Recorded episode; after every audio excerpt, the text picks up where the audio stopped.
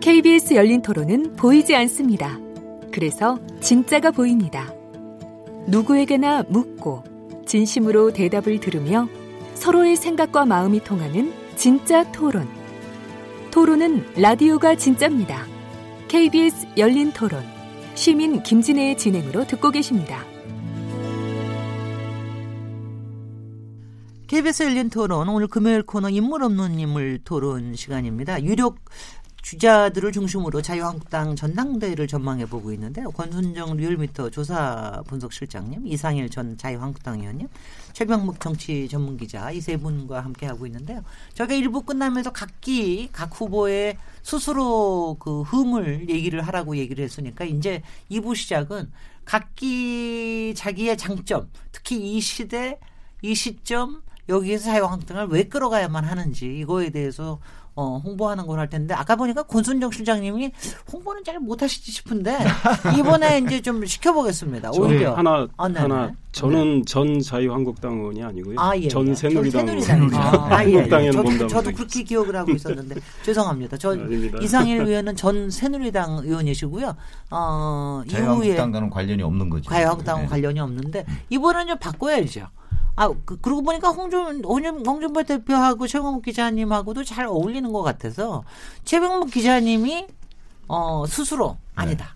제가 다시 바, 다시 바꿀게요. 네. 오세훈을 한번 해보세요. 오세훈. 오세훈 을 해보시면은 굉장히 신선할 것 같다는 이런 생각이 들어서 음. 오세훈 후보님, 어, 본인이 왜 당대표가 돼야 되는지, 어떤 장점이 있다고 생각하시는지. 예. 자, 우선 오세훈 후보가 가지고 있다는 아까 약점에서 우리가 언급한 원죄라는 것이 있어요. 바로 서울시장직을 걸고 무상급식 주민투표를 강행하고 그러면서 오늘날 박원순 서울시장이 정치권에 진입하게 된 계기를 만들었잖아요. 이것들이 사실은 자유한국당 지지자들한테는 굉장히 뼈 아픈 거예요. 아, 뼈 아픕니다. 어, 그렇죠. 그게 그 오세훈 그러면 그 마, 그게 머릿속에서 사라지질 않아요. 어, 그러나 이것은 다른 원죄에 비하면 저는 상대적으로 약하다 이렇게 보거든요. 그래서 오세훈 전 서울시장이 가지고 있는 이미지는 우선 뭐 사실 오세훈 서울시장도 나이는 많아요. 어, 시 나 오시더라고요. 이제 뭐 60이 다 됐죠. 네네. 어. 어. 그럼에도 불구하고 외모에서 풍기는 이미지가 굉장히 젊은 젊지. 이미지를 가지고 있어요. 네. 그렇죠? 과거에 뭐 방송 활동 같은 거 열심히 하고 최근에도 왜 그 예능 프로그램 같은 데 나오지 않습니까? 그런 것 때문에 굉장히 젊은 이미지를 갖고 뭔가 젊은이들과 소통할 수 있는 듯한 그런 느낌을 많이 가져요. 왜 정치라는 게 이미지가 굉장히 중요하니까. 그다음에 또 오세훈 전 시장이 가지고 있는 장점 중에 하나가 이른바 오세훈법이라는 게 있어요. 그렇죠. 어, 그거는 무슨 얘기냐면 정치자금법이나 뭐 정당법이나 이 정치 관련법, 선거법 이런 것들을 그 오세훈 전 서울시장이 주도적으로 그 개혁적으로 바꾼 거예요. 네. 그 당시에는. 뭐 개혁이라는 게 그 시대에 따라서 조금씩 다른 의미를 가지고 있긴 하지만 그 당시에는 이른바 돈 안 드는 선거 그리고 돈 안 쓰는 선거를 만들기 위해서 본인이 법을 그 대폭적으로 개정을 했고 본인도 거기에 따른 실천을 굉장히 많이 했어요. 네. 그 대표적으로 과거 서울시장 선거할 때 기자들하고 이렇게 인터뷰하고서요. 나중에 식사할 때 되면 각자 가서 식사를 해요. 음. 과거에는 상상할 수 저희가 기자할 때는 상상할 수 없는 일인데 오세훈법이라는 것 때문에 본인이 이제 실천을 해야 되잖아요. 네. 그런 점 때문에 개혁적 이미지를 여전히 가지고 있다 네. 하는 이런 점이 저는 가장 큰 단점, 단점이 아, 장점이고. 그다음에 또 하나는 사실은 전 서울시장을 했지만 굉장히 인지도가 높아요. 음흠. 어, 거기다가 우리가 흔히 얘기하는 뭐 아주 강력한 보수 이미지 그런 것도 또 갖고 있지를 않아요. 그런 점에서 이제 항상 얘기하는 확장성이라는 개념으로 보면 그렇죠. 다른 후보들에 비해서 오세훈 후보가 더 많은 그 장점을 가지고 있지 않나 이렇게 네. 생각을 합니다. 네, 네. 한, 말, 한 말씀만 아, 추가하면 여기다가 오세훈 강점으로? 전 시장이 음. 어제 출마 선언을 하면서 영남의 59석 얻어도 수도권에서 우리가 패배하면 총선 패배하는 거다. 네. 수도권 의석이 훨씬 많거든요. 120석 그렇죠. 넘죠. 122석이니까. 네, 그렇습니다. 그래서 수도권에서 승리할 수 있는 후보가 누구냐. 네. 이제 바로 지금 말씀하신 그 확장성과 관련해서 그런 이야기를 했는데 서울시장 또 두 번 했고 어, 어떤 뭐 영남이나 어, 그쪽에 뿌리는 없지만 수도권에서는 어, 일반 여론조사 같은 걸 보면 상당히 강한 지지를 받고 있기 때문에 이제 음. 그런 것들이 어, 장점으로 여겨지는 거죠. 아, 여기서 잠깐만 권순정 리얼미터 실장님께 잠깐 여쭤보면 네. 혹시 이 세 분들에 대한 지지도를 이렇게 얘기를 할 때 가령 네네. 오세훈 시장에 대해서는 수도권에 오- 오세훈 후보에 대해서는 수도권에 좀 더 나오고 그러나요 지지율이? 그렇지 않습니다. 그렇지. 아 그런 거예요. 그거 봐요. 지지 그 아니 제가 왜냐면 그럴 것 같아서 그래요. 한번 한번 좀 고정 한번 보시죠. 나오는 모양이죠. 네. 네, 지금 여러 조사가 있지만 제가 봤을 때는 가장 그 정밀한 조사라고 생각하는데요. 먼저 그, 그, 그 조사 결을 불, 여- 어, 불러드려야 될 것 같아요. 어, 오마이뉴스 의뢰로 리얼미터가 음, 지난 1월 21일부터 25일까지 전국 유권자 2,515명을 대상으로 한 유무선 전화 면접 자동답 혼용의 오차범위 플러스 마이너스 2.0%포인트 응답률 7.3%의 조사에 의하면 지금 오세훈 전 서울시장 같은 경우는 전체 여야 차기 대선 주자 선호도에서 한국 당 지지층 안에서 보면 10%가 나왔어요. 네. 그리고 다른 이제 죄송합니다. 다른 이제 홍준표 그 전 대표 같은 경우는 11.5%가 나왔습니다. 네. 되게 비슷합니다. 어, 비슷하네. 근데 황교안 전 국무총리 같은 경우는 무려 49% 정도 아니 근데 저는 여쭤보면 네. 지역으로 비교를 지역. 해보면 아, 지역으로는 지역으로 비교를 해보면 수도권에서. 예, 수도권에서 그래도 수도권에서는? 수도권에서는 10% 정도 아래로 나옵니다. 네. 오세훈 오세훈 전 서울시장이. 어, 그 조사에서 그래요. 일반 시민 여론조사는 없나요? 일반 시민 조사 네. 대상인데 네. 한국당을 지지한다는 층에서만 그- 아닙니다. 수도권 지역별로 분류할 때는 전체 국민들이고 네. 이제 금방 말씀드린 것처럼 한국당 지지층이라고 한정하는 경우는 제가 먼저 붙여드리는 거죠. 그러니까 지금 근데요. 예. 제가 왜 그걸 여쭤보느냐면은 저기 이상일 의원님 해석하고는 좀 달리 가끔 그 얘기들 하는데 저는 오세훈 시장이 수도권에서 아니 그러니까 서울에서 특히 인지도는 높지만 그렇게 신뢰도가 높은 것 같지는 좀 않아 보여서 그래요. 그러니까 그 아까 얘기하시는 그 첫 번째 원죄에 대한 게 조금 그 그러니까 하여튼 그런 부분이 이런 좀 거죠. 작용하지 않는가 하는 어, 생각도 드는데. 지금 제가 이 여론조사를 인용하려면 정확히 여론조사 기관, 그다음 네. 응답자 수 이걸 이야기해야 되는데 네. 아, 지금 뭐 언론사가 여론조사를 좀 했지 않습니까? 근데 네. 이게 제가 뭐 일- 일부러 일일이 다 인용할 수는 없지만 일반 전체를 대상으로 한 여론조사. 예컨대 얼마 전에 세계일보가 여론조사한 거 어, 그런 거 보면 황교안 전 총리 14.9%, 음. 오세훈 전 서울시장 14.5%, 홍준표 전 대표 뭐 12점 얼마 이런 식으로 나와요. 야권에서만 그건 아니죠. 그거는 이제 전체적으로 국민 어? 그다음 네. 저는- 예 얼마 아, 전에 보도가 아, 아. 그런데. 그 안에서 음흠. 이제 응답자 중에 그러면 어, 한국당을 지지합니까? 이라고 또 묻지 않습니까? 네. 그러면 이제 한국당을 지지합니다 해서 따로 떼 가지고 그분들의 응답을 보면 네. 지금 우리 실장님 말씀하신 대로 어, 황교안 전 총리 지지가 훨씬 높, 좀 높죠. 높고 네. 어, 그다음 오세훈, 홍준표 두 분 비슷하게 나오고 음. 이제 이런 양상이 그러니까 일반 국민 여론조사와 한국당 지지층 여론조사 사이에 상당한 편차가 있어 보여요. 네네. 여기서 요 얘기는 왜냐하면 우리가 자세하게 저 여론조사 결과를 가지고 얘기하는 게 아니기 네. 때문에 요거는 좀 네. 저거 하는 거로 하고요. 이제 우리 홍준표 대표를 이상일 의원님 아, 만들어 예. 있죠. 홍준표 대표 저- 목소리 좀 흉내, 좀 내주시죠. 나의. 강점은. 뭐 약점은 많이 지적을 받으셨으니까 네. 홍준표 전 대표의 경우 아 장점이라면 일단은 정치 경험이 상당히 꽤 있다. 그리고 나름대로 정무 감각이 있다. 근데 이제 그 정무 감각이 과도하게 발휘될 때는 그게 이제 약점으로 오히려 가는 경우가 있지만 아, 가장 장점으로 꼽을 수 있다면 일단 투쟁성인데 그 투쟁성에 있어서 메시지의 강렬함과 간결함 이런 것들이 어, 홍준표 전 대표한테는 감각적인 그런 언어 구사 능력이 있어요. 그런데 예. 이게 종이 한 장 차이일 수도 있는데 이게 지나치면은 이제 막말 프레임에 좀 걸려서. 오히려 네. 어, 부메랑이 돼서 본인이 피해를 입는 경우가 있지만.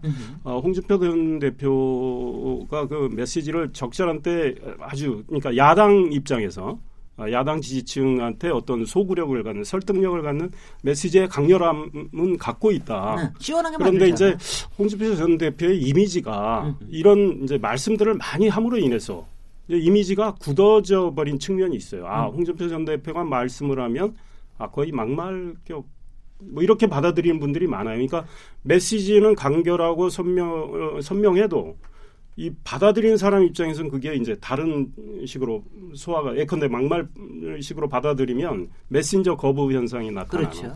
그래서 이런 측면은 홍준표 대표가 극복을 해야 되는데 아마 그분의 어떤 캐릭터상은 이게 잘 극복이 안 될 것 같아요.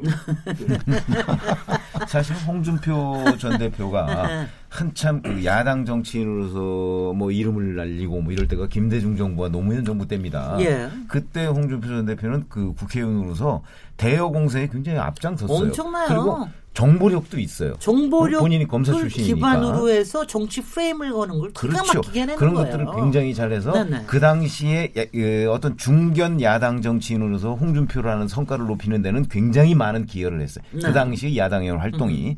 자, 그런데 이제 문재인 정부 들어서 그리고 박근혜 정부 그 이제 그 탄핵 국면에 들어서면서 본인이 그 야당의 지도자로서의 그 어떤 언어 구사 능력 뭐 이런 걸 볼 때는 이제 거기에서 바로 막말 프레임에 글쎄요. 그 걸리는 거예요. 네. 어, 그런 점이 국민들을 속 시원하게 그 하는 데까지만 갔으면 괜찮은데.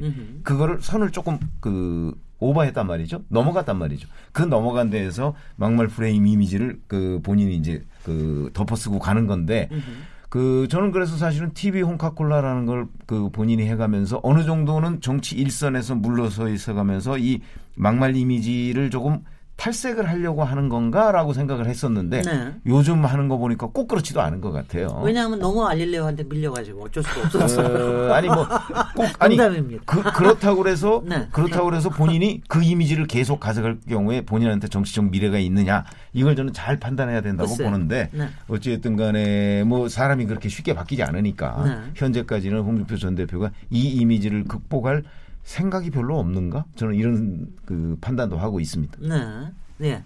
이제 남은 사람은 한 사람이고 여기 네. 우리 패널도 한 사람입니다. 네. 황교안 황, 황교안 후보의 강점. 일단은 가장. 중요한 것부터 말씀을 드려야 될 것 같아요. 네. 어, 지지층 결집력입니다. 그러니까 보수 우파를 대변하는 지지층 결집력으로 봤을 때는 홍준표 전 대표나 오세훈 어, 전 서울시장에 비해서 상당히 높은 결집력들을 여론조사를 해보면 가지고 있다라는 것이고요. 네. 그리고 이분의 여러 가지 경력을 보면 이제 공안검사 출신에다가 법무부 장관을 했지 않습니까? 그리고 국무총리를 했었고, 그리고 탄핵 전국에서 이제 문재인 대통령이 대통령이 되기 전에 대통령 권한 대행까지 했어요. 그렇죠. 그래서 그런 어떤 어, 관직의 경험이란 우리, 우리 국민들 같은 게 일반적으로 조금 감이 대, 대통령을 뽑을 때 이 사람이 감이 되느냐 안 되느냐 그런 얘기를 많이 하지 않습니까? 네. 이제 그런 정서가 있기 때문에 이러한 어떤 고급 이제 관직을 가졌던 경력은 상당히 큰 어, 자산이 될 것이고요. 네. 그리고 세 번째로는 이분이 상당히 차분해요. 그 국, 그 국회 대정부 질문에서 했던 그 이전 정부에서 야당의 의원을 답변하는 방식이라든지 그 목소리라든지 그런 부분들을 봤을 때 상당히 차분하고 그 이낙연 현재 총리하고는 조금 결이 다르긴 하지만 전체적으로 안정감을 어, 준다라는 것이거든요. 이거는 이전에 이제 조금 전에 말씀 나누었던 홍준표 전 대표의 어떤 불안정한 느 이미지라든지 그런 것들과 대비돼서 상당히 장점으로서 한국당 지지층이라든지 보수 지지층한테 좀 어필하는 부분들이 아닌가 싶고요. 네. 이런 부분들이 좀 자- 가장 크다고 생각이 들어요. 네. 하나 추가하고 싶은 네네. 건 이거는 이제 경선에. 있어서 일종의 현실적인 요인인데요. 음흠.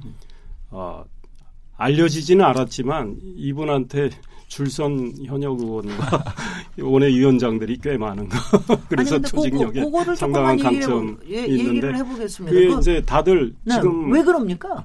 어, 그거는 공개적으로 지금 전당대회를 하는 상황에서 어, 뭐 현역 의원들이 공개적으로 특정 후보를 지지하지 못하게 돼 있습니다. 민주당도 그렇죠. 마찬가지고 네. 당직자들도 마찬가지. 그러나 뭐 아름아름으로 뭐 돕는 분들은 어, 제일 많다. 그러니까 조직력에 있어서 새가 현실적으로는 제일 커 보여요.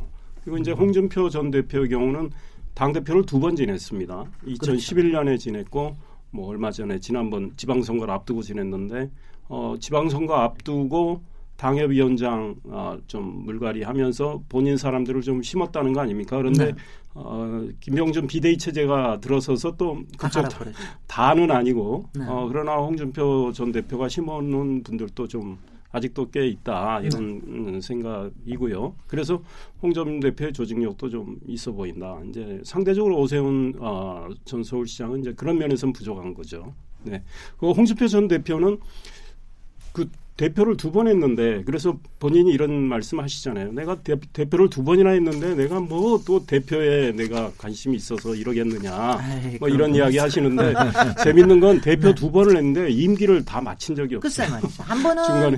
비대위 예, 박근혜 이- 비대위로 네 넘어갔고 그렇습니다. 총선 앞두고 네, 한 번은 김병준 비대위로 네, 홍준표. 당시 대표 체제로는 2012년 총선 치르기 어렵겠다고 해서 음흠.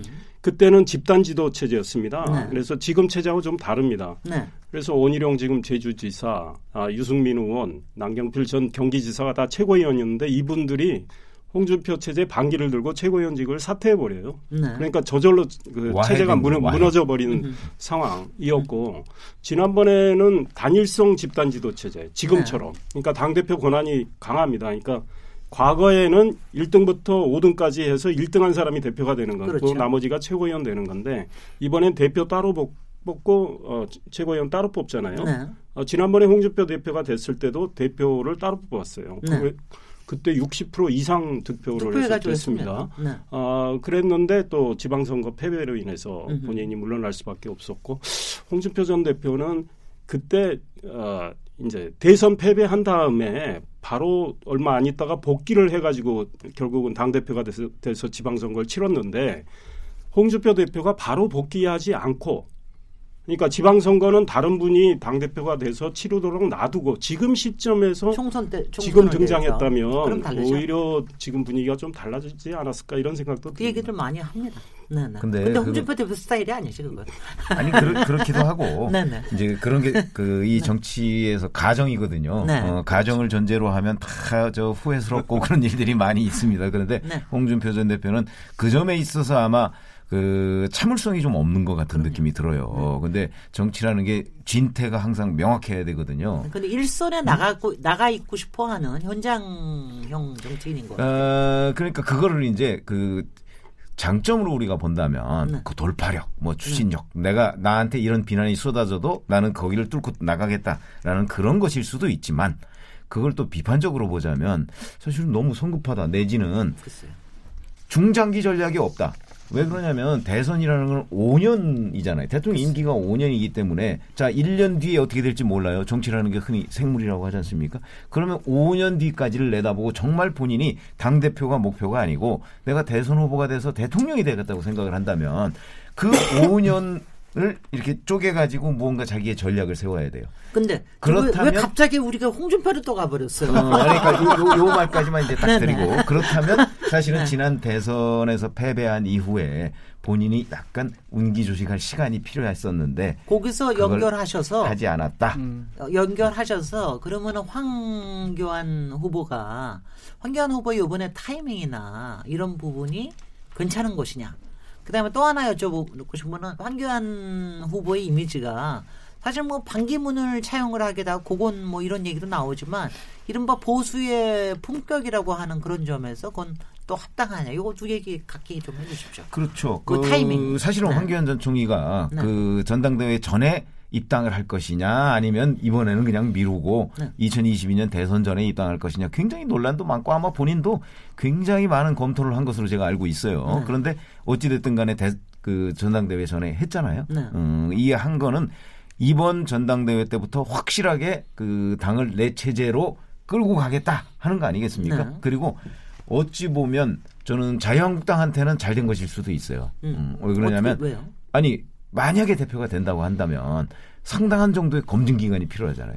그렇죠. 과거 한 거의 자유한국당이 거의 3년이 가요. 그렇죠. 자유한국당이 그 대선에서 실패했던 케이스들을 우리가 복기를 해보면 사실은 대통령 후보감이라고 하는 사람들이 검증을 받지 않은 이런 상태에서 대선에 임박해서 갑자기 야당 그러니까 그 당시에는 야당 지금은 이제 여당으로부터 검증 공세가 들어왔을 때 그걸 방어할 능력이 없었어요. 네. 그런 점에서 본다면 자유한국당 당원의 입장에서 본다면 황교안 전 총리가 이번에 뭐 대표가 될지 안 될지 모르지만 된다면 아마 상당 기간 검증기가 검증에 시달릴 수밖에 없는데 네. 그런 것들이 체력을 비축하고 어떤 맷집을 좀 이렇게 확보하는데 도움이 되지 않을까 이런 생각은 듭니다. 그래서 네.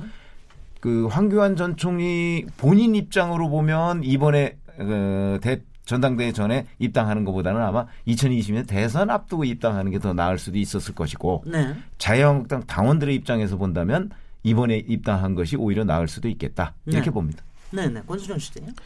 어, 저는 반기문 그 반면 교사가 있었지 않나 싶어요. 네네. 그러니까 외부인이 그 대선에 직전해서 어, 영입돼서 들어와서 한다는 것은 사실 어렵거든요. 그럼요. 자신의 지지세가 있어야 되고. 음흠. 그런 측면에서 이제 반기문 이제 반면 교사를 보고서 이번에는 어, 금방 말씀하신 것처럼 당을 장악을 당을 장악하는 것이.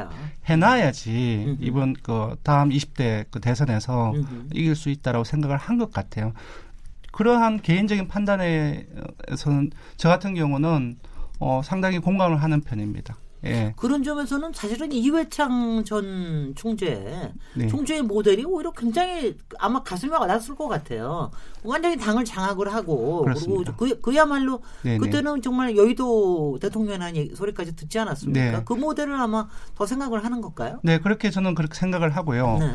그 이후에 당을 장악한다 할지라도 여러 흔들림 때문에 과연 지속할 수 있을까라는 의구심들이 많이 나오고 있거든요. 네. 그 저는 조금 다른 생각을 가지고 있어요. 그러니까 기본적으로 어, 만약에 떨어지는 홍준표 전 대표라든지 다른 세력으로부터 여러 가지 흔들림은 있겠지만 기본적으로 자유한국당 지지층들이 그만큼 어, 지지를 해준다고 한다면 흔들림 속에서도 계속 갈 수 있거든요. 네. 근데 지금 아까도 말씀드렸다시피 기본적으로 대통령을 중심으로 두고 지지하는 측과 반대하는 측이 옳고 그런 합리적인 판단이 아니라 진영별로 그 판단이 지금 나누어지고 있는 상황입니다. 네.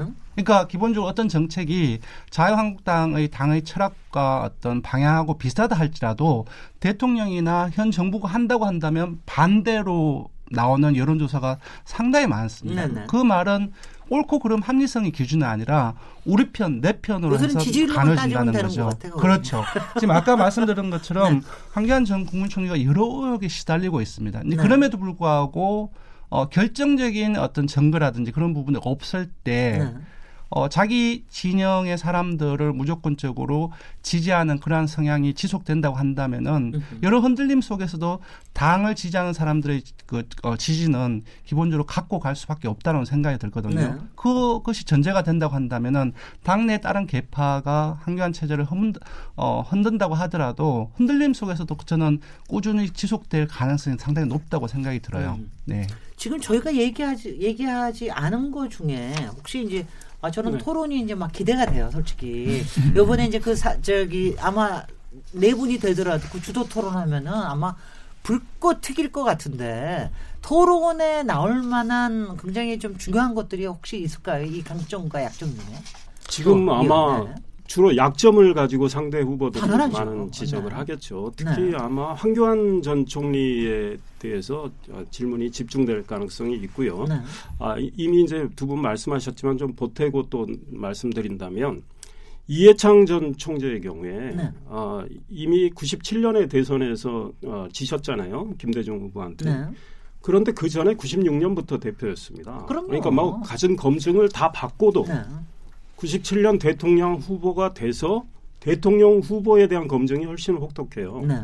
거기서 걸린 거예요. 물론 어, 네거티브가 많았죠. 어, 상대 후보에서. 음. 그러나 그걸 극복하지 못했던 측면. 그러니까 한교안 전 총리가 이번에 이겨서 당 대표가 돼서 나름대로 무난하게 리더십을 발휘해서 간다 하더라도 나중에 대선 후보가 돼서는 또 다른 검증이 기다리고 있다라는 점. 음, 그건 그 다음에 이제 음. 저는 이런 생각합니다. 내년 총선이 큰 고비다. 음. 그러니까 지금 홍준표 전 대표나 오세훈 전 서울시장이 한교안 카드로는 내년 총선 못 이긴다고 이야기하고 심지어 다른 의원들도 그런단 말이에요. 당권 도전에 하는 다른 의원들도 만약에 당그 대표가 됐는데 뭡니까? 아니 결국은 친박 프레임에 갇혀서, 갇혀서? 이 확장성이 없는 거 아니냐. 네. 결국은 내년 총선이 박근혜 시즌 2로 전개가 돼서 박근혜냐 문재인이냐 이런 음. 선택의 갈림길로 오늘 음. 오, 어저께 오세훈 전 수- 서울시장 박근혜냐 아니냐의 프레임으로 선거를 치르면 이기기 어렵지 않느냐 네. 이런 이야기를 했지 않습니까? 그러니까 어, 한교안 전 총리가 당 대표가 아, 된다 하더라도 내년 총선에서 진다면 네. 홍준표 전 대표가 지방선거에서도 져서 물러났듯이 물러나게 돼요. 음. 그러면은 거의 대권 가도에 굉장한 치명상을 얻게 될 가능성이 있어요. 그러니까 본인의 대권 본인의 최종 목적지가 대통령이라면 앞으로 그 이 불안한 길을 계속 가야 되는 상황입니다. 물론 저는 학위에 달렸다 본인이. 그러니까 이제 당 대표가 돼서 리더십을 어떻게 발휘하느냐. 지금 뭐 그분이 강조하시는 대로 정말 보수 통합을 제대로 해가지고 어뭐 내년 총선에서 승리를 만약에 거둔다면 또 상대적으로 탄탄대로가 열릴 수도 있어요. 다른 어 그 당시 이제 여, 그렇게 될 경우에 여당에서 많은 공격이 오더라도 그거를 극복할 수 있는 어떤 에너지나 힘이 생긴단 말이죠. 네. 근데 이제 그거는 본인이 하기에 달렸다는 생각이 들고 TV 토론이 전개가 된다면 바로 이 문제에 대한 황교안 당신으로는 내년 총선이 어렵지 않느냐 음. 이런 질문들이 상당히 나올 것 같아요. 이제 그와 관련한 여러 가지 뭐 그 뭐랄까 근거들을 예, 상대 후보들이 되겠죠. 예컨대 뭐 친박 프레임 또 음. 병역 면제 문제 이제 이런 것들을 아, 대해서 그쪽에 뭐 논의가 굉장히 집중이 될 것 같아요. 그리고 다른 후보들에 대해서도 역시 약점을 이제 파고드는 그런 아니, 질문들이 꽤 아니, 신랄하게 이어지겠죠. 황교안 후보가 친박 프레임에 갇혀서 총선을 이길 수 없다라고 하는 것만큼 딴 그러면 딴 대표들은 뭐 그렇게 뭐 그렇게 강점이 있나요? 그것도 아니, 그러니까 질문하실 이제 것 같아요. 예 그렇습니다. 그러니까 어, 전 네, 네. 총리의 경우는 네. 다른 후보들한테 그런 질문을 질문을 던질 수 아니 있죠. 아니 그러니까 그러나, 네. 그러나 오세훈 전 서울시장 같은 경우는 네. 바로 확장성 이야기를 그래서 하는 거 아닙니까? 예. 이제 수도권 승리를 네. 뭐 내가 이 후보 중엔 제일 낫지 않느냐 이들 후보 중에는 네. 뭐 이런 답변이 예상이 되는 거죠. 네. 근데 홍준표 전 대표의 경우는 당신은 이미 지난번에도 한 번 졌는데 네. 이미 대선까지 하면 두 번 졌는데 어, 총선 이길 수 있겠느냐 아, 세 번은 이런 삼, 질문이 세 번은 줘야지. 이런 진짜 친구다. 나오겠죠. 세번 지면은 그게 이제 패배 전문됩니다. 패배 전문. 그다음 그러니까 하나 네, 네. 음. 아, 최 선배 어, 어, 하나. 더 말씀드리고 싶은 건 이번 전당대회 저는 관심사가 굉장히 중요한 관심사가 이제 어떤 분이 되느냐의 문제. 그다음 또 어떤 분이 2등하느냐의 문제가 아, 있습니다. 그렇죠. 물론 그거는 2등이 삼부에서, 삼부에서 예, 아, 얘기를 그렇습니까? 최고위원 되는 건 네. 아니지만 예, 네, 예. 네. 그 3부에서 얘기를 하더라고요. 네, 네. 그래서 사실은 이게 그 황교안 전 총리가 그 이제 내년 총선에서 어느 정도의 그 본인의 힘으로 그 총선 승리를 이끌겠느냐 하는 부분인데 사실은 내 황교안 전 총리가 대표가 되면 바로 탄핵 프레임에 대한 공격이 들어올 수 있어요. 네. 그러나 오세훈 전 시장이나 홍준표 전 대표가 만약에 대표가 된다고 하면 탄핵 없죠. 프레임은 없어요. 없어지죠. 그러면 자유한국당으로서는 뭐가 치명상이냐? 음흠. 아직도 탄핵에 대한 국민의 지지가 역시 그건 정당했다 하는 게 압도적으로 많잖아요. 네. 현재까지는. 네. 내년 총선까지 그게 유지될지는 모르겠으나 음흠. 그러나 이 많은 상황에서 탄핵 프레임에 걸리는 게 최악이라고 보는 거예요. 아, 자유한국당. 당원들. 그러니까 네네. 탄핵 프레임에 걸릴 수 있는 사람은 일단 빼자. 음흠. 바로 그게 황교안 전 총리라는 거죠. 아, 그래서 그- 음흠. 오세훈 전 시장이나 홍준표 전 대표의 경우에는 이 프레임에서 비교적 자유롭죠. 어, 오세훈 그- 전 시장 음. 같은 경우는 뭐 그 탄핵에 찬성을 했던 사람이니까. 그 얘기도 굉장히 통할 수 있겠는데요. 어, 어, 그 그렇기 얘기도. 때문에 네. 자유로워요. 네, 네. 그러니까 아니 아니 내가 대표가 되면 당원들의 한테 대해서 네. 탄핵 프레임에 걸리면 우리가 딴 거 여당 공격도 못 한다. 그리고 여기에 자꾸 뒷걸음질만 친다. 그러니까 이 사람 대표 뽑으면 안 된다. 이런 그러니까. 그러니까 오. 그러니까 오세훈 시장이 어제 네, 네. 그 자기 대표 출마 기자회견에서 그 얘기를 한 거예요. 알겠습니다. 이제 박근혜 대통령을 좀 놓아주자, 극복하자 우리가 네. 응? 그런 얘기를 하는 거예요. 그런데 음. 그런 것들이 일반 국민한테는 저는 굉장히 많이 먹혀들 거라고 생각을 하는데 과연 당원들한테 먹혀들 수 있을까? 있을까? 어, 어허. 그거는 제가 물음표입니다. 알겠습니다. 네. 음, 아까 이제 TV 토론에 뭐가 나올지 네. 그 재밌습니다. 그러니까 홍준표 전 대표의 아까도 말씀 얘기 나눴지만 프레이밍에 정말로 능하다고 하지 않았습니까? 그럼요. 보면은 도로 프레임을 지금 쓰고 있는데요. 네. 도로 탄핵당, 도로 친박 친박당. 도로 병력 비리당. 이 부분들을 중심으로 해서 제가 예상컨대는 TV 토론에서 한교안 그 후보한테 아마 집중 포화가 가지 않을까 싶고요. 예. 아까 이제 말씀드렸다시피 한교안 그 전 총리 외에는 홍준표 어, 전 대표 같은 경우는 워낙 이제 말이 걸고 네. 그 과정 속에서 6.13 지선도 척, 어, 패배를 했고 어, 그런 부분들이 사실상 가장 큰 공격거리가 될 것이고. 그리고 오세훈 전 서울시장은 저는 탈당 전력이 가장 크다고 봐요. 그럼요. 그쪽에서 얘기되는 부분들은 다른 뭐. 서울시 그만둔 거라든 다른 것도 많지만 어차피 그때 나갔다 와 다시 들어온 거 아니냐 그 부분들 가장 크게 얘기가 될 거로 봅니다. 재밌는 네, 거는 네. 홍준표 전 대표가 황교안 전 총리 공격하는 그 프레임 중에 네. 그러니까 황교안 전 총리가 병역 면제 받은 건 사실이잖아요. 네. 단마진으로. 음흠. 근데 병역 비리는 확인된 게 없어요. 그런데 줄기차게 홍준표 전 대표는 도로 병역 비리당. 네. 이제 이해창 전 어, 총재 연상시키면서 근데 거 이해창 하는 전 총재도 아들이 병역 비리로 면제 받은 건 아닌데 네. 그래서 이제 그때 우리가 그렇게 지지 않았느냐. 그러니까 또 질 거라는 그런 불안한 예감을 계속 당원들과 국민들한테 심어주겠다 이런 의도로 계속 반복적으로 쓰고 있는 것 같아요. 네, 네. 일종의 전술이죠. 그러니까 19대 대선의 TV 토론에 비유를 해본다고 한다면 한교안 전 총리 같은 경우 문재인 그 후보와 비슷한 어떤 그 스탠스를 취해야 될 것 같고요. 네. 그리고 홍준표 전 대표 같은 경우 19대 대선처럼 지속적으로 공격을 하지 않을까 싶습니다. 그리고 예 그렇습니다. 뭐 언제나 공격하시는 것 같아요. 제가 그건 원래 원래 선두권 중에서 네. 제일 앞서 나가는 후보가 아, 제일 많이 공격을 견제를 많이 받죠. 받게 돼 있어요. 예. 어. 여기까지 토론하고요. 저희가 3부에 가가지고 또 이제 자유한국당의 미래와 새로운 대표의 역할을 중심으로 해서 또 새 인물을 또 한번 읽어보도록 하겠습니다. 어, 잠시 쉬었다가 토론 이어갑니다. 지금 여러분께서는 KBS 열린 토론 시민 김진애와 함께하고 계십니다. 라디오 토론이 진짜입니다. 묻는다, 듣는다, 통한다. KBS 열린 토론. 시민 김진애의 진행으로 듣고 계십니다.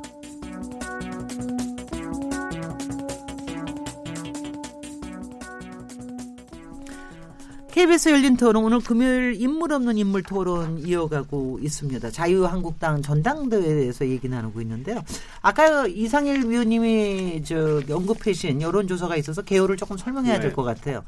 어 이게 방송국 때문에 그렇습니다. 그렇습니다. 예, 제가 그, 그 해당 여론조사는 세계일보가 여론조사 기관 리서치 앤 리서치에 의뢰해서 지난달 25일에서 28일간 어, 4일 동안이죠. 전국 만 19세 이상 성인 남녀 1,023명을 대상으로 실시했고요. 100% 무선전화 RDD 방식으로 진행됐고 응답률 15.8%, 신뢰 수준 95%, 표준 오차는 플러스 마이너스 3.1포인트입니다. 보다 자세한 내용은 중앙선거 여론조사 심의위원회 홈페이지를 참, 참조하시면 됩니다. 권순열 실장님보다 제가 빨리 못하네요. 확실히 이거는. 아 이건 정말 너무너무 빨리빨리 저걸 하시던데. 이거 시간이 다 가요. 네네, 예, 이거 하는데. 예. 이거 얘기하는 다 갑니다. 이것 때문에 여러 조사 결과를 종합을 해서 얘기를 해주면서 얘기를 할. 수가 할 수가 없어. 없어요. 그러면 네. 앞에서 무슨 얘기 했는지가 네. 머리에 하나도 안 남아요. 네. 여기서 또 숫자가 막 나오기 때문에 그러니까 막 머리에 하나도 안 남아요. 그참 저기 그- 그래도 이게 방송법상 그래야 되니까 안 그러면 또 여론 법- 조작하는 사람도 있을 법은 테니까. 지켜야죠. 네 네. 네. 그 지금 이제 앞으로 그 자유한국당 정당대회에서 누가 이제 당 대표가 되든 사실은 이런 게 항상 그렇, 그렇지 않습니까? 당 대표가 되고 나면은 이 정치 지형이 어떻게 바뀌겠느냐 하는 것도 있지만 정치 지형을 어떻게 바꿔야 하기 때문에 어떤 당 대표가 돼야 되느냐 이거에 대해서도 이제 이걸 뭐 역으로도 얘기를 할 수가 있는데 어 사실 내년에 워낙 총선이 뭐 서로 중요한 거기 때문에 총선 전까지 굉장히 치열하게 여러 가지 어 싸움들이 벌어질 것 같은데 어 지금 자유한국당 요번에 전당대회 이후에 그 제일 큰 과제가 과제를 어떻게 보고 계시며 당 대표가 어떤 그 후보 중에 어떻게 유리하다고 보시는지요? 이거는 저, 저 최백목 기자님. 그런데 사실 과제라고 하면 뭐 굉장히 여러 가지 언론에서 네. 지적하는 것들이 있죠. 어, 우선 자유한국당의 고질병이라고 지금 나오는 뭐 계파 갈등 문제. 그건 이번 전당대회 아마 경선 과정을 통해서 상당 부분 그 노출이 될 거예요. 네. 그래서 자유한국당의 민낯이 드러날 가능성도 있고 그 흥행성이 바로 이 계파 갈등 문제 때문에 그 아마 상당히 저하될 가능성도 아, 있다. 저는 있다. 그렇게 봅니다. 네, 네. 그러니까 이 문제를 극복해야 되는데 이 문제 극복 어 우리 한국 현대 정치사에서 보면 그렇게 쉽지는 않을 거예요. 음. 그리고 그거는 이제 어느 정당이든 전 다 마찬가지라고 생각을 합니다. 이제 그런 점이 있고 그 다음에 대안 제시하는 그러니까 야당이라는 건 어차피 뭐 반대하는 정당이니까 그런데 요즘 유권자들의 정치 의식 수준이 상당히 높아졌기 때문에 그냥 반대로 그쳐서는 그 야당에 대한 평가가 높지 않아요. 그러니까 반대에다가 플러스 알파가 있어야 돼. 이 알파는 결국 대안 제시란 말이죠.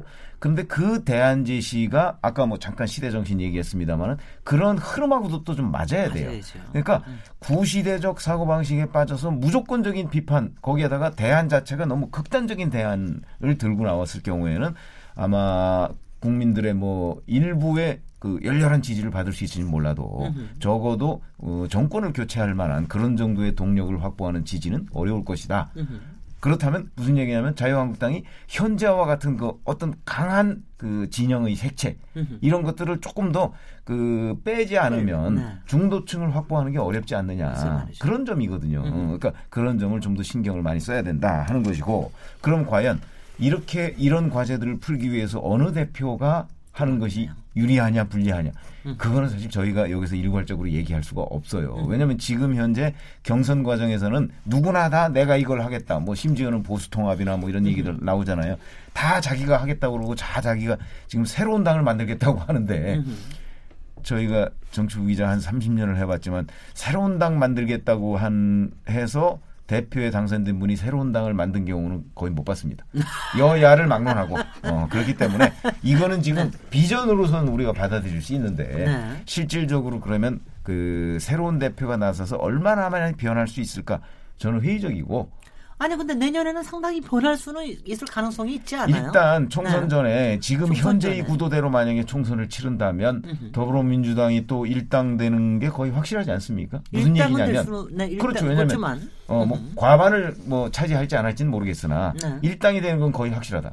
그건 왜 그러냐면 모르죠. 바로 자유한국당과 야당이 지금 여러 개죠. 자유한국당과 바른미래당과 민주평화당과 뭐 민주평화당과 정의당은 뭐 민주당 쪽에 좀 가깝다고 쳐도 네. 바른미래당과 자유한국당으로 지금 야당이 나눠져 있잖아요. 네. 이 나눠져 있는 상황에서는 그 더불어민주당이 유리하게 되는 것 아닌가. 네. 응. 근데 그 지금 이제 과제로 네. 어그 보수 통합에 통합. 대해서 저게 그렇게 강조를 안 했는데 그래서 보수 통합을 할 수 있는 인물이냐 아니냐 이거에 대한 것도 굉장히 좀 아니 근데 다 하겠다고. 지금 나서고 있다니까요. 아, 그러니까 그거는 이제 본인들이 입으로 하는 거. 이상일 네. 의원님은 어떻게 판단하고 계세요? 그러니까 사실은 보수 통합을 할 수 있는 인물이 어, 제가 보기에는 그 확장성과 직결이 되는 거죠. 네네. 그러니까 오세훈 전 서울시장의 경우는 바른정당에 몸담은 적이 있단 음. 말이에요. 그러니까 바른 미래에서 아, 국민의당 세력을 빼고 뭐 남 과거의 새누리당 세력 음. 이분들은 오세훈 전 서울시장이 된다면 쉽게 합류할 가능성이 있어 보여요. 네. 그 다음에 어, 온희룡 제, 제주지사 음. 현재 무소속이거든요. 네. 어, 그러니까 스- 개혁성이나 뭐 이런 또 젊고 이런 면에서는 오세훈 전 서울시장하고 통하는 게 있기 때문에 쉽게 합류할 수 있어 보이지만 황교안 전 총리가 됐을 때는 바로 이제 이 탄핵 문제가 다시 음. 아, 제기가 돼서 바른미래에서 유승민 의원이나 이런 분들이 쉽게 함께 가기가 어려운 측면이 있어요. 그러나 황교안 전 총리가 정말 계속 지금 보수 통합을 강조하고 있, 지 않습니까? 그러니까 어, 되고 나서 진정성을 갖고 지속적으로 네. 진정성을 보이면서 타진을 한다면 또 어, 모르죠. 그러니까 지켜봐야 되는데 저는 한국당이 바뀌기를 사실은 뭐 희망하지만 쉽지 않은 측면 정말 하나 바꿨으면 좋겠는 게 가장 본질적인 겁니다. 이거는 인물 중심의 정당이에요. 네. 그러니까 과거에 이해창 뭐 네. 그, 그 전에 가면 김영삼 전 음. 대통령부터 이해창 총재, 그다음 이명박 전 대통령, 박근혜 전 대통령, 그리고 이제 당의 소위 뭐 주인을 음. 뽑는 이런 식으로 인식을 한단 말이에요. 그러니까 줄서기가 쫙 줄 세우기가 있고 줄서기가 있고 네. 뭐 이렇게 하니까 소위 말해서 가치를 지향하는 일종의 시스템 정당은 전혀 안 되고 있어요. 근데 이거가 바뀌어야 되는데 이렇게 가야 되는데 이게 이번 선거도 저는 사실은 잘 안 갈 것 같아서 개인적으로는 뭐 제가 그쪽에 소속은 하지 않았지만 좀 걱정이에요. 그래서 아, 이 인물 중심으로 이렇게 너무 가면 결국은 개파가 생긴단 말이죠. 그 다음에 공천 혁신이 제대로 이루어지질 않아요. 그러니까 어 내년 선거에 바른미래하고 한국당이 따로따로 선거 치를 때 여당이 유리한 건 사실이에요. 그러나 지난 2016년 총선 때 민주당이 분열이 됐습니다. 민주당과 국민의당으로 분열됐는데도 새누리당이 졌지 음, 않습니까? 뭐 이런 그건 왜 그러느냐?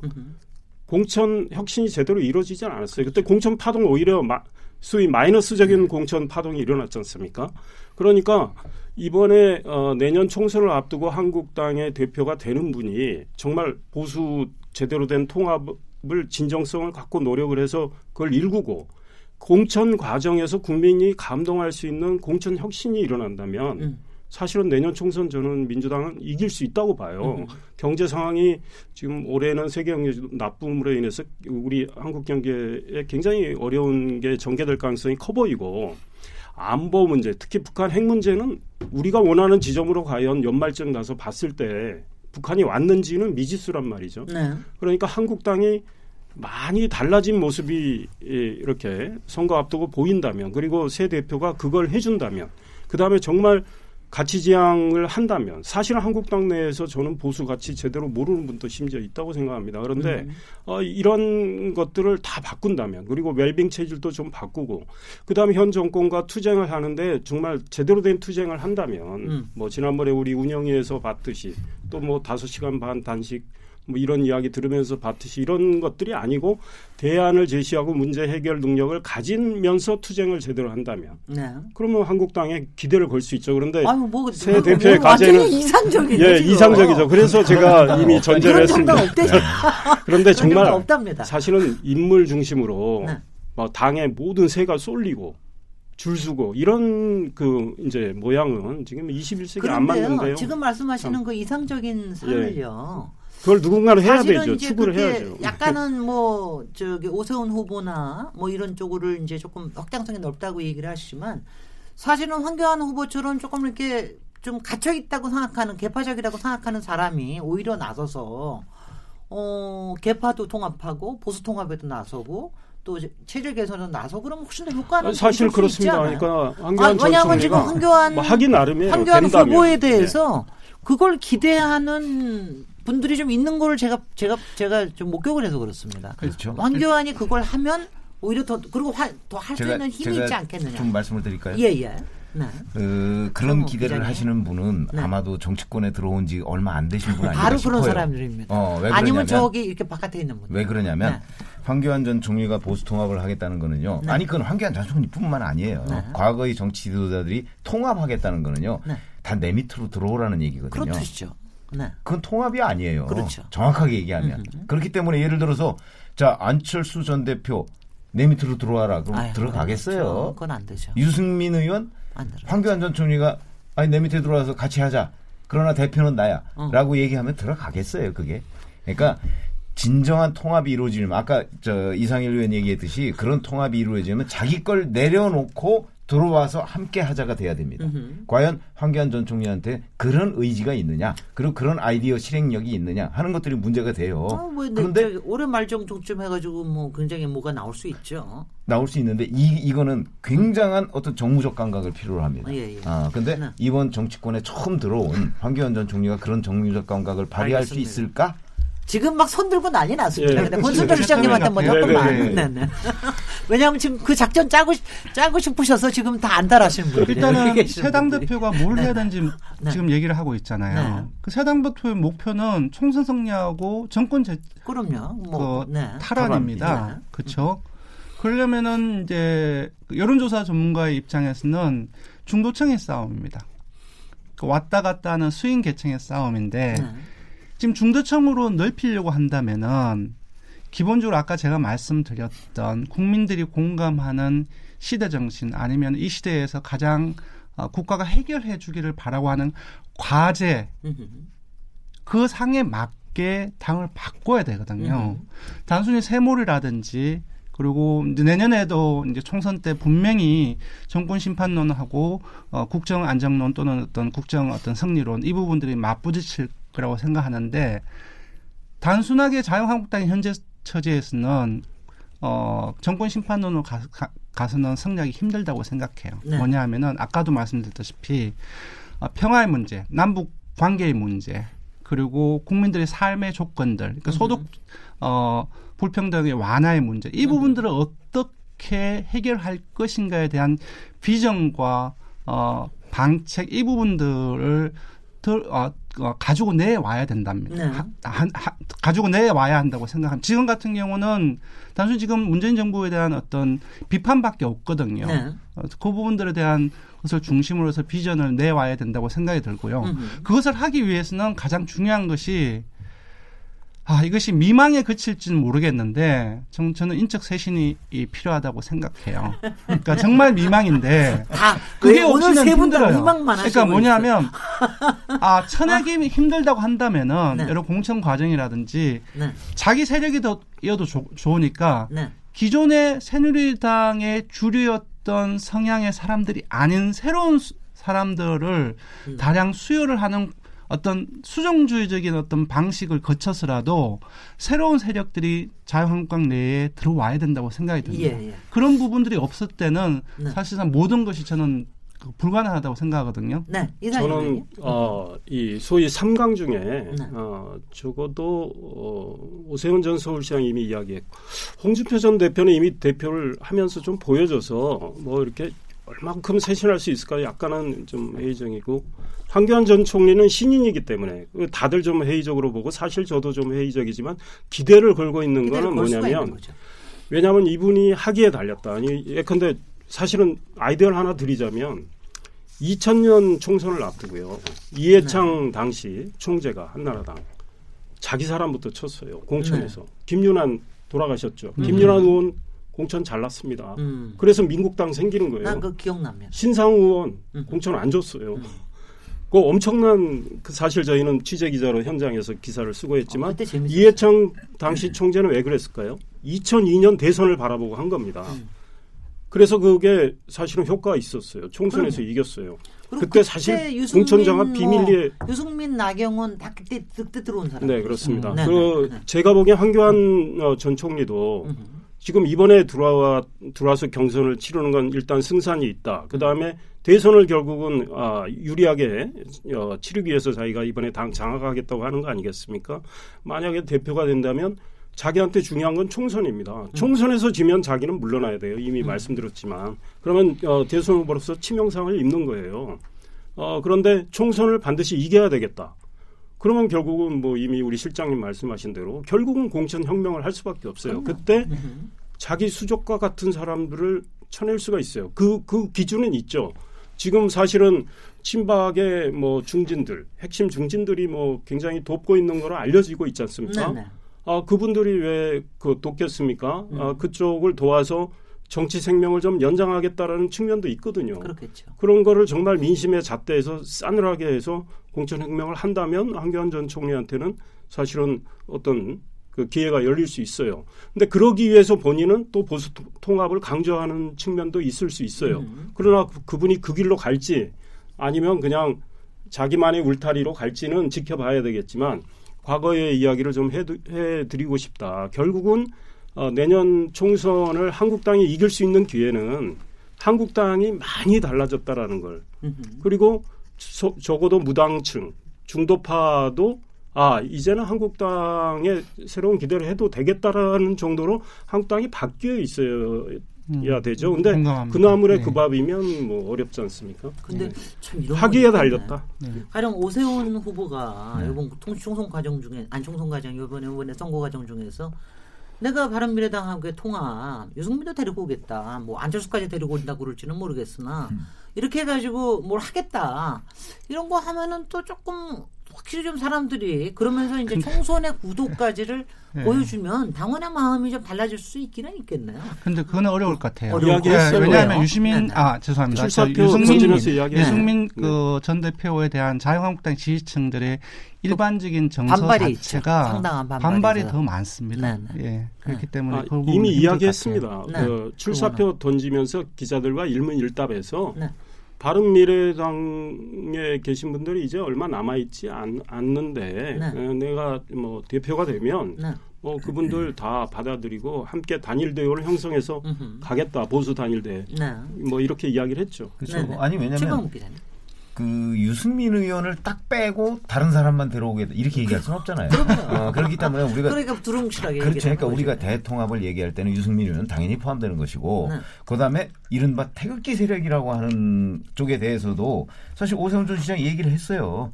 자, 바른 미래당을 받아들이는 것은 분열된 지역과. 분열 가능성을 최소화하기 위해서 필요하다. 네. 태극기도.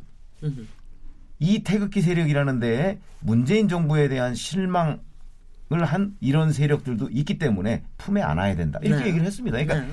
원래 그 대표 경선이나 이런 게 나서면 이쪽도 음, 다- 포함하고 다 이쪽도. 품고 저쪽도 다 품고. 다 그러지 않습니까? 음, 네. 근데 이제 실제 그럼 대표가 됐을 때 그 공약을 지킬 것이냐 하는 거는 사실은 별개예요. 음. 어, 그런 점에서 본다면 오세훈 전 시장은 만약에 대표가 된다면 아마 아까 얘기했듯이 그 보수 대통합으로 가는 길에서 다른 후보들보다는 좀 도움을 받을 가능성은 있어요. 그렇군요. 본인의 전력 때문에. 근데 그것 때문에 지금 당내에 과거 친박 세력한테 지금 비토를 당하고 있는 거잖아요. 그러니까 그걸 어떻게 극복하느냐인데 만약에 내년 총선 승리라는 게 이제 그 가장 눈앞에 닥친 과제 아닙니까? 그런 점에서 본다면 오세훈 전 시장 같은 경우는 그 내가 뭐 바른미래당과의 통합 뭐 이제 안철수 전 대표까지 포함해서 그럴 경우에 내가 뭐, 뭐 예를 들어서 대표직을 내려놓고 무슨 통합 빅텐트에서 통합 전당대회를 하겠다. 이런 얘기를 그 지금 당원들한테 제시하기에는 다른 후보들보다는 저는 유리한 입장이 있다고 생각해요. 왜냐하면 본인이 거기 출신이니까. 음. 어. 지금 아까도 잠깐 이상일 의원님이 2부에서 잠깐 얘기하셨는데 이번에 이제 싸움이 이등 싸움도 굉장히 치열하다. 사실은 이제 그거 굉장히 중요할 것 같아. 그리고 최고위원이 누가 되느냐도 굉장히 주고, 중요할 것 같은 게. 근데 이제 거기에 아까 그 김진태 의원이 컷오프에 올라올 가능성이 있다 그러면은 솔직히 태극기 부대도 이렇게 나눠지는 거 아니냐. 그리고 아니 안 그러면은 태극기 부대들도 지금은 상당한 부분들이 이제 황교안 총리를 지지한다 그러지만 어, 본인들의 세력을 보여주기 위해서 또 이제 거기서 또 뭔가 뭔가 뭐 사인을 보여줄 수 있을 거 아닙니까? 그 구도 2위를 어떻게 저기 하느냐 이거에 그러니까 따라 어떻게 그렇습니다. 만약에 이사님. 네 분이 네. 당권 도전자 네 분이 올라와서 어 이제 뭐 그 소위 상강 플러스 한 분, 보시면? 그한 분이 김진태 의원이 된다면 어 소위 우리가 그냥 분류하기 편하게 이야기하자면 친박 쪽이 두 분, 비박 쪽이 두 분 이렇게 되는 거죠. 네.